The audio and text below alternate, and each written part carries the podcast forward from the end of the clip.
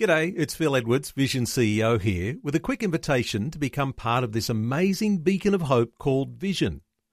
Together we can put our love into action to help people of all kinds build or rebuild their lives on the truth of God. Please consider the part you can play during our upcoming Visionathon appeal, remembering that it's your support that makes Vision possible, including this podcast. Audio on demand from Vision Christian Media. Exploring faith and the future. Neil Johnson and Bible teacher Dr. Camille Majdali. Well, it goes without saying that if you are serving God in some capacity, you may have responded to some level of call from God on your life. But how young is too young to respond to a call from God?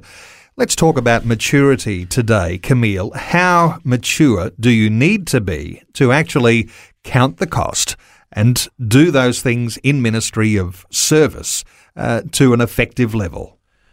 Well, it's interesting. How mature do you need to be to respond to the call of God? Think about it that Samuel was a child when God called. Jeremiah also claimed to be too young when he was called. And no, and of course there were others too. They were pretty young, like single digit ages when God called. I found it's not necessarily a matter of our age. It really has to do with our openness and maybe even dependence upon God or a hunger for God.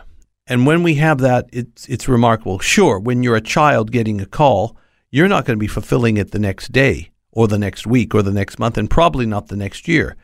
But you will go on a faith journey that is preparing you for such a time as this the fact is, you don't have to be mature to respond affirmatively to God's call. But as you respond, maturity will come along with it. Sometimes, as a parent, you might be thinking about how God might be calling you into a role of service, but you also, I guess, have some responsibility over your family, of your children who are growing up too, and they may be experiencing some call of God on their lives. As a parent, how do you deal with that in your children when we talk about age and maturity? Well, there may be several different issues here, Neil, but I know for one, we can get a call of God, but we can't fulfill it in its complete extent because of family responsibilities. After all, if we d- don't take care of our own household, what good are we to the house of God? So there is that timing issue. But even while you are raising your children, there are things you can do in the service of God. You're not restricted to waiting until they clear out of the nest before you can do it. It's like waiting until you made your fortune or waiting until you, you think you know enough or waiting until you've grown up sufficiently. I mean, as one Bible teacher put it, we're all a work in progress. And that doesn't stop just because you said yes to the ministry. But for your children, the other thing is when they have a call, it seems to let the call come naturally to them. We don't try to push or force a call or drop, it's not even hints, but be fully, fully uh, vocal. You've got a call. You better do something about it. Let it uh, evolve naturally. Let them come to you and say, oh, I think God may be calling me. And then, of course, that call will be tested and it will pass the test, and you can help support your children to fulfill the call.